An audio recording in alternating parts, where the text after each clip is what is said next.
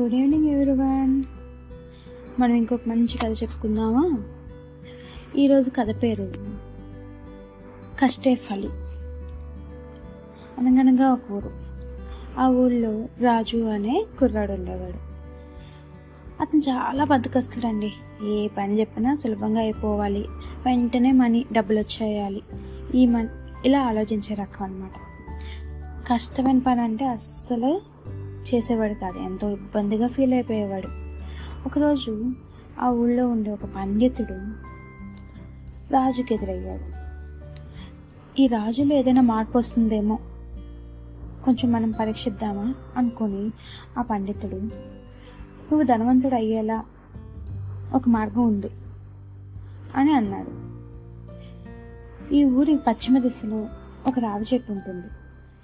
దానికి ఒక పది అడుగుల దూరంలో ఒక గొయ్యి తవ్వితే అక్కడ పెద్ద బంగారు నగలు గని ఉన్నది.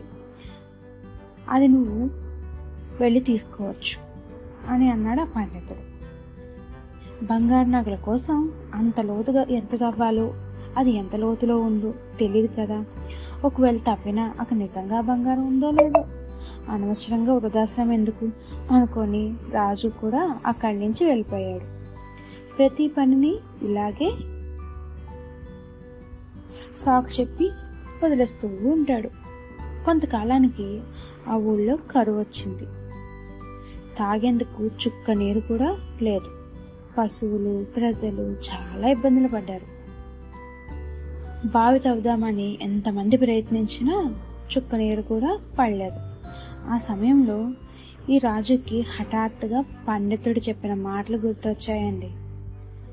పండితుడు చెప్పినట్టుగా బంగారు నగలు కానీ అక్కడ ద- దొరికితే వాటికి తీసుకెళ్ళి ఎక్కడైనా సరే హాయిగా బతికేయవచ్చు కదా అని అనుకొని రాజు వెంటనే ఆ ప్రదేశానికి వెళ్ళడం మొదలుపెట్టాడు. అక్కడికి వెళ్ళి ఆ రావి చెట్టు దగ్గర తవ్వడం మొదలుపెట్టాడు. ఎంత తవ్వినా నగల జాడు కనిపించలేదు. అయినా ఈ కరువులో తప్పించుకోవాలి అనుకుంటే ఎంత దూరమైనా తవ్వాలి కదా. అలాగే తవ్వడం మొదలుపెట్టాడు. విశ్రాంతి లేకుండా తవ్వుతూనే ఉన్నాడు. మూడు రోజులు గడిచాయి. నాలుగో రోజు ఉదయాన్నే రాజు కాళ్ళకి నీటి చెమ్మ తగిలింది. కొద్దిసేపటికి నీరు ఊరడం ప్రారంభించింది. రాజు గబగబా గుంటలోంచి పైకొచ్చి ఆ గుంటంతా నీళ్ళతో నిండిపోయింది. ఈ వార్త తెలుసుకున్న ఊరి ప్రజలంతా వచ్చి రామశ్రమను మెచ్చుకున్నారు.